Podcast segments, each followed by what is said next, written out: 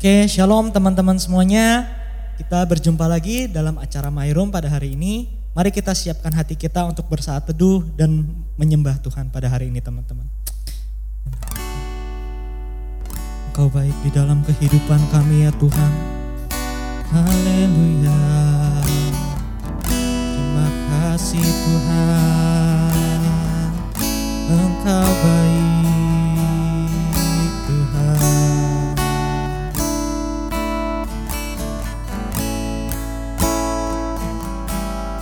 Saat indah. Ku berhadapan denganmu.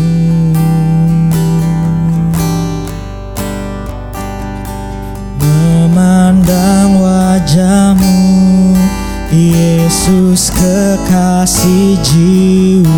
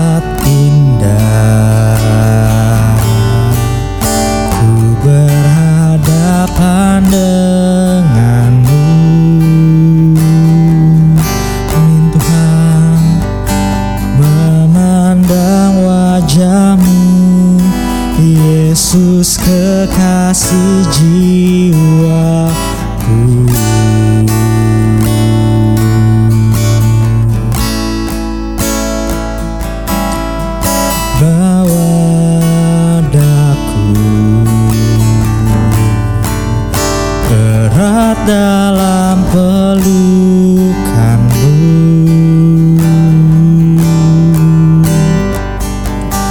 Menikmati kasih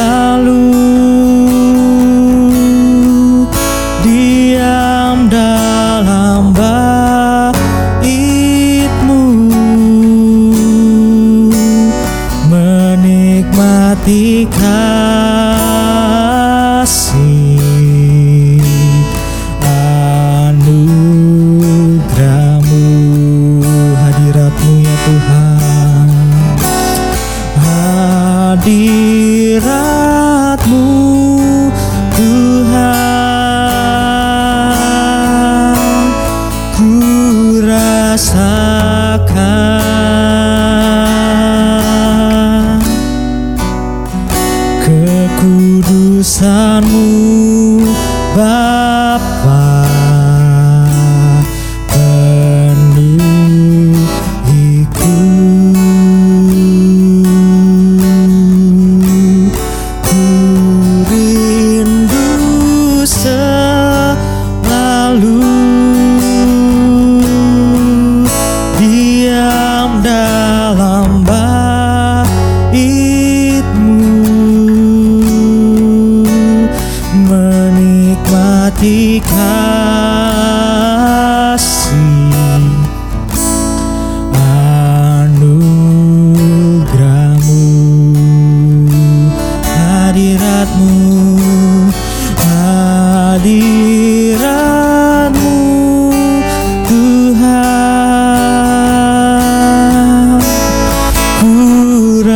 사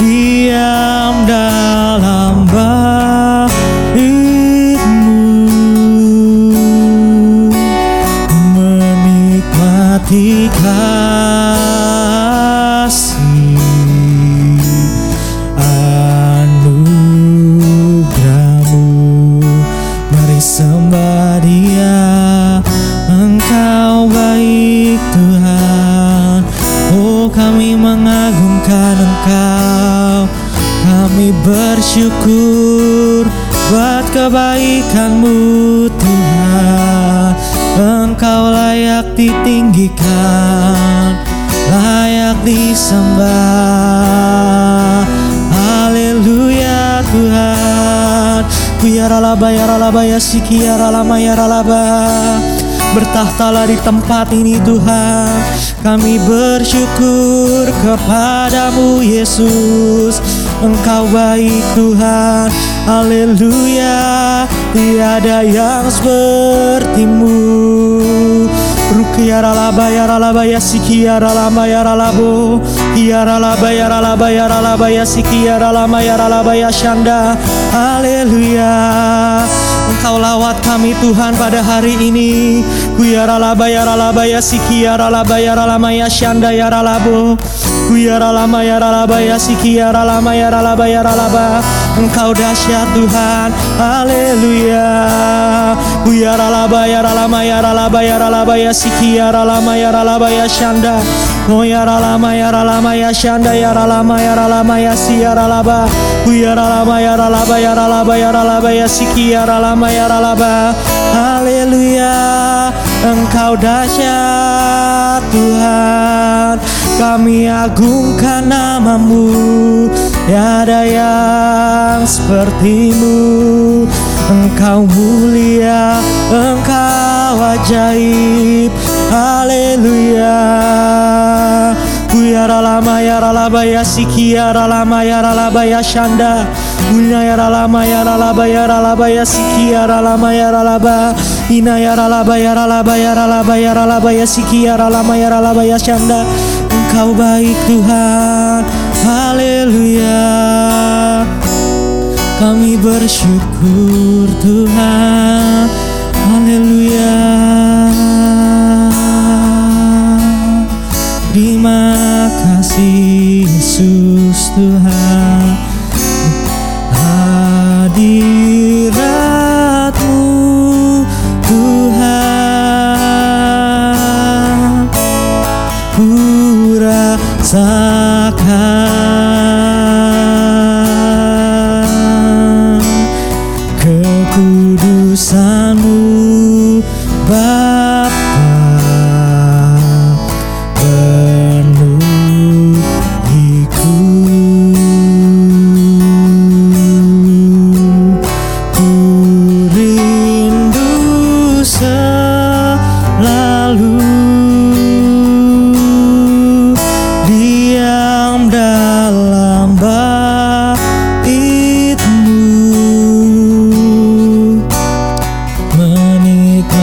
你看。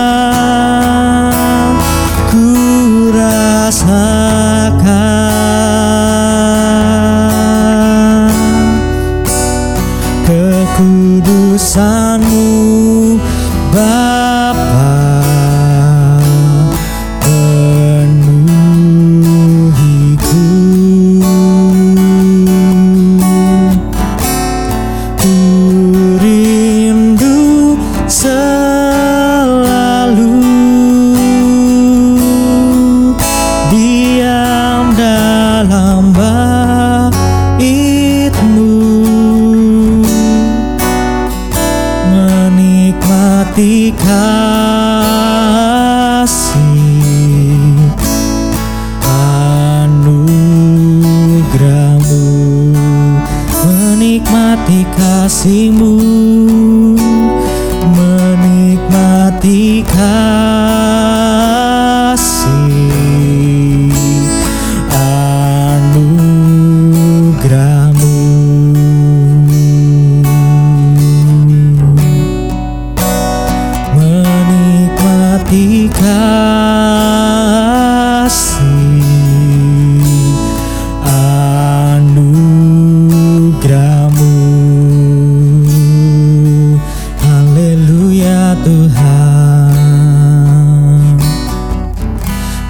bersyukur Tuhan untuk kesempatan pada hari ini Tuhan.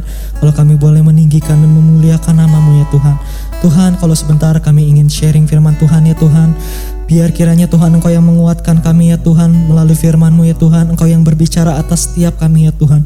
Dan Engkau yang terus memperbaharui setiap kehidupan kami ya Tuhan. Di dalam nama Tuhan Yesus kami berdoa, kami bersyukur. Amin. Shalom sekali lagi teman-teman semuanya. Um, kita bersyukur ya teman-teman kalau kita boleh memiliki sebuah platform yang mendukung kita untuk bersaat teduh gitu ya teman-teman. Uh, melalui MyRoom ini kita boleh uh, diajar gitu teman-teman dan dibantu dalam pujian-pujian dan mungkin sharing firman Tuhan yang dapat menjadi rema dalam kehidupan kita dan membantu pertumbuhan kerohanian kita gitu teman-teman. Berbicara mengenai pertumbuhan rohani sendiri teman-teman, pada hari ini aku uh, ingin membawakan sharing tentang kehidupan rohani kita yang bertumbuh ya teman-teman. Uh, mungkin dari kita semua udah sering banget dengar mengenai sharing ataupun firman mengenai pertumbuhan rohani itu sendiri teman-teman. Apalagi di masa-masa pandemi kayak gini uh, yang orang seolah-olah gampang banget diombang-ambingkan dengan keadaan sekarang. Tetapi teman-teman aku mau ajak kita semua untuk mengulik kembali gitu ya tentang pentingnya kehidupan rohani bagi kehidupan kita teman-teman. Berapa banyak dari kita di masa-masa sekarang ini yang seolah-olah kita telah menyepelekan kehidupan rohani kita uh, sehingga hubungan kita dengan Tuhan itu bukan lagi menjadi fokus utama bagi uh, perjalanan kerohanian kita. Mungkin di masa-masa sebelum pandemi gitu ya kita sangat on fire gitu teman-teman. Wah semua kegiatan kerohanian kita ikutin. Tetapi waktu pandemi ini seolah-olah kita gairahnya itu tiba-tiba hilang gitu aja teman-teman. Gak ada lagi semangat untuk melayani Tuhan, semangat lagi untuk membangun kehidupan kita dengan Tuhan. Oleh karena itu aku mau ajak kita semua coba cek kondisi kehidupan spiritualitas kita teman-teman. Apakah uh, akhir-akhir ini kita berada di dalam pertumbuhan kerohanian yang baik gitu ya atau sebaliknya? Mari aku ajak kita semua untuk belajar lagi dan boleh mengerti kenapa kita itu uh, harus terus hidup di dalam kehidupan pertumbuhan rohani yang baik, yang bertumbuh, teman-teman. Karena seiring bertambahnya usia kita, seharusnya kehidupan rohani kita juga harus semakin dewasa, teman-teman. Uh, oleh karena itu, aku mau ajak kita semua, kita buka dari Roma 1 ayat 16 sampai 17 ya, teman-teman. Roma 1 ayat 16 sampai 17 Sebab aku mempunyai keyakinan yang kokoh dalam Injil, karena Injil adalah kekuatan Allah yang menyelamatkan setiap orang percaya. Pertama-tama orang Yahudi, tetapi juga orang Yunani. Sebab di dalamnya nyata kebenaran Allah yang bertolak dari iman dan memimpin kepada iman, seperti ada tertulis, orang benar akan hidup oleh iman. Nah, jadi aku mau ajak teman-teman semua untuk memiliki sudut pandang yang tepat untuk memahami tentang kehidupan rohani kita, teman-teman. Uh, mungkin dari kalimat terakhir dari ayat ke-17 tadi boleh sama-sama kita highlight. Uh, orang benar akan hidup dari iman. Berapa banyak dari kita yang melupakan poin penting ini dalam kehidupan kita akhir-akhir ini? Seringkali sebagai orang percaya kita ditenggelamkan oleh kesibukan kita sehingga kita melupakan fokus dan kebutuhan spiritual spiritualitas kita teman-teman. Uh, sehingga kita lupa bahwa kita sebagai orang-orang Kristen gitu ya, uh, kita melupakan fokus utama kita dalam iman kita yaitu uh, terus untuk bertumbuh dalam Tuhan dan kita sendiri sebetulnya dalam uh, firman Tuhan kita dituntut untuk memiliki pertumbuhan kerohanian yang dewasa teman-teman. Jadi apakah kita sebagai anak-anak Tuhan gitu ya, eh, kita terus mengalami proses kedewasaan seperti yang Tuhan mau. Gitu. Kalau kita lihat di ayat 17 tadi teman-teman, sebab di dalamnya nyata kebenaran Allah yang bertolak dari iman dan memimpin kepada iman seperti ada tertulis orang benar akan hidup dari iman. Di dalamnya nyata kebenaran Allah yang bertolak dari iman dan memimpin kepada iman. Kalau kita ngelihat uh, konteks keseluruhan dari Roma pasal ayat uh, Roma pasal 1 ini sendiri teman-teman, itu mungkin teman-teman juga nanti boleh baca di rumah ya. Itu Tuhan memang berbicara banyak berbicara mengenai uh, iman teman-teman. Di pasal itu Tuhan banyak bicara kepada Rasul Paulus mengenai kekudusan dan tuntutan kepada kita sebagai orang-orang percaya untuk terus berpegang kepada firman Tuhan. Karena dari ayat ini uh, Tuhan itu jelas banget ngomong bahwa Injil adalah kekuatan Allah yang dapat menolong dan menopang kita dalam kehidupan spiritualitas kita teman-teman. Jadi melalui Injil ini kita dapat terus bertumbuh akan mengenalan akan akan pengenalan firman Tuhan. Jadi uh, mungkin kalau aku boleh ngasih sebuah gambaran ya teman-teman, mungkin aku mau gambarin bahwa firman Tuhan itu seperti sebuah lensa dalam kehidupan kita. Nah, kita tahu pada dasarnya bahwa kita semua adalah orang-orang yang berdosa gitu ya. Sehingga hubungan kita awalnya dengan Tuhan itu kan menjadi buram gitu teman-teman. Tapi puji Tuhan karena anugerah Allah yang telah menyelamatkan kita, maka uh, Tuhan itu memberikan sebuah lensa baru dalam kehidupan kita sehingga kita dapat melihat keadaan kita uh, kembali dengan jelas gitu ya teman-teman, dengan proporsi yang tepat. Uh, keadaan itu bisa kita umpamakan dalam uh, dalam upaya kita untuk membangun membangun hubungan dengan Tuhan. Karena uh, jangan sampai hanya ada hanya karena ada hal-hal sepele maka kita uh, meninggalkan Tuhan gitu ya teman-teman seolah-olah kita melupakan uh, apa yang anugerah Tuhan yang besar dalam kehidupan kita gitu teman-teman. Saat kita membangun uh, saat kita berhenti membangun hubungan kita dengan Tuhan, kita harus mempertanyakan lagi ke dalam diri kita apakah memang uh, hidup kita dan fokus hati kita itu selalu tertuju kepada Tuhan.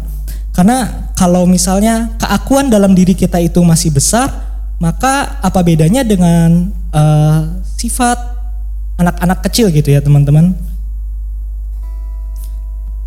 Uh, karena melalui uh, karena kehidupan spiritualitas yang dewasa kita itu harus selalu bertumbuh akan pengenalan firman Tuhan.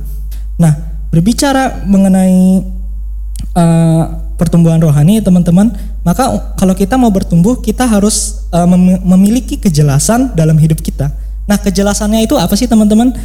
Uh, kejelasannya sendiri kalau aku sendiri berpendapat itu kejelasannya adalah identitas kita sebagai orang-orang percaya karena dengan iman ini kita boleh mengalami pertumbuhan dan dengan iman ini kita juga bisa menjalani kehidupan teman uh, kehidupan kerohanian kita gitu ya teman-teman uh, dalam perjalanan rohani sendiri kan kita juga terus dituntut untuk terus mendisiplinkan kerohanian kita sehingga kita boleh terus uh, mengenal akan Tuhan. Teman-teman, uh, sama seperti kita berusaha dalam melakukan aktivitas gitu ya. Aktivitas kita sehari-hari apa pun itu ya. Mungkin teman-teman ada yang hobi um, hobinya olahraga misalnya ataupun uh, bernyanyi, main musik dan sebagainya, itu kan kita juga perlu berlatih ya teman-teman. Nah, begitu juga kehidupan rohani kita teman-teman. Ketika kita bilang bahwa kita mau hidup disiplin ya, kita mau disiplinkan kehidupan rohani kita untuk bertumbuh dalam iman, maka diperlukan adanya keaktifan dari diri kita sendiri untuk uh, mencapai tujuan itu. Maka dalam hal ini teman-teman itu uh, diperlukan fokus yang tepat dalam uh, melihat uh, kehidupan rohani kita itu sendiri. Mungkin aku mau ajak kita kemba, kembali buka dari 1 Korintus 13 ayat 11. 1 Korintus 13 ayat 11. Ketika aku kanak-kanak, aku berkata-kata seperti kanak-kanak, aku merasa seperti kanak-kanak, aku berpikir seperti kanak-kanak. Sekarang sesudah aku menjadi dewasa, aku meninggalkan sifat kanak-kanak itu. Nah, kita semua pasti tahu ya, uh, apa aja yang ada di, di, di dalam pikiran anak-anak gitu ya. Uh, pasti anak-anak itu pikirannya cenderung untuk bermain dan dalam merespon sesuatu biasanya anak-anak bersifat emosional gitu ya uh, segala sesuatunya akan disikapi melalui perasaan dia. Nah, tentunya kalau kita ingin dewasa secara rohani, teman-teman, maka dalam menanggapi hal-hal yang berkaitan dengan kehidupan kerohanian, kita nggak boleh sama dengan anak kecil gitu ya, teman-teman. Segala sesuatunya uh, kita tanggapi dengan dengan baperan gitu ya. Uh, kita karena hal-hal yang seperti itu dapat menyebabkan kita susah untuk bertumbuh dan memahami esensi dari kehidupan rohani itu sendiri. Saat kita membangun uh, hubungan dengan Tuhan hanya karena kita menginginkan sesuatu misalnya, maka sebetulnya kita itu telah apa ya melupakan fokus utama dari iman Kristen itu sendiri. Maka uh, pertanyaan yang harus kita tanya ke, ke dalam diri kita sendiri, apakah benar-benar kita uh, selama ini tertuju kepada Tuhan karena kita bersyukur atas kebaikan Tuhan. Uh, karena kalau kita bilang kita ingin dewasa secara rohani, maka kita harus memiliki pola pikir uh, yang sesuai gitu dalam memahami firman Tuhan. Kalau kita lihat teman-teman uh, dari Korintus ini sendiri kan dibilang bahwa ketika aku sudah dewasa, maka aku akan meninggalkan sifat kekanak-kanakan itu. So, teman-teman, kalau misalnya kita uh, kehilangan kehilangan fokus kita uh, dalam membangun pertumbuhan rohanian kita, maka ya kita akan susah bertumbuh karena kita masih menanggapinya menanggapi kehidupan itu seperti kanak-kanak. Uh, kalau kita ingin dewasa secara rohani, maka kita harus men, uh, terus mau diajar dan dididik sehingga kita boleh mengalami pertumbuhan kehidupan rohani yang sehat, teman-teman. Nah, dalam melakukan perjuangan yang baik uh, di dalam kehidupan kerohanian kita, maka kehidupan kerohanian kita sendiri itu seharusnya menjadi lebih aktif ya teman-teman, bukan menjadi lebih pasif. Karena ketika kita uh, dipanggil untuk terus-menerus memperbaharui kehidupan kita gitu teman-teman. Kalau teman-teman lihat sendiri di Alkitab itu kan banyak sekali ayat-ayat yang menyatakan bahwa kita tuh harus selalu berubah, uh, diperbaharui oleh Roh Kudus sehingga kita boleh terus berkenan di hadapan Tuhan.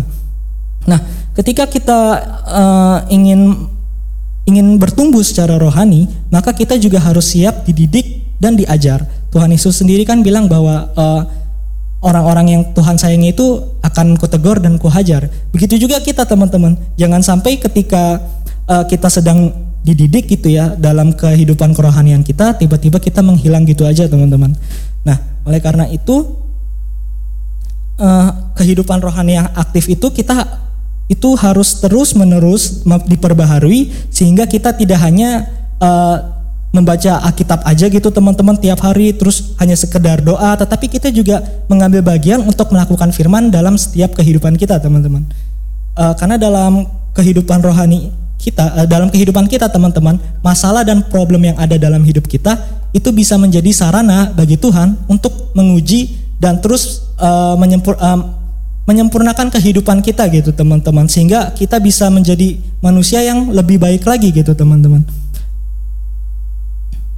Nah, oleh karena itu aku mau ajak kita semua teman-teman dalam memahami konteks pertumbuhan rohani kita harus tetap fokus pada intinya uh, terhadap uh, poin utama dalam uh, seperti yang disampaikan dalam Roma tadi ya bahwa uh, mungkin kita bisa baca lagi di Roma bahwa uh, orang benar akan hidup dari iman.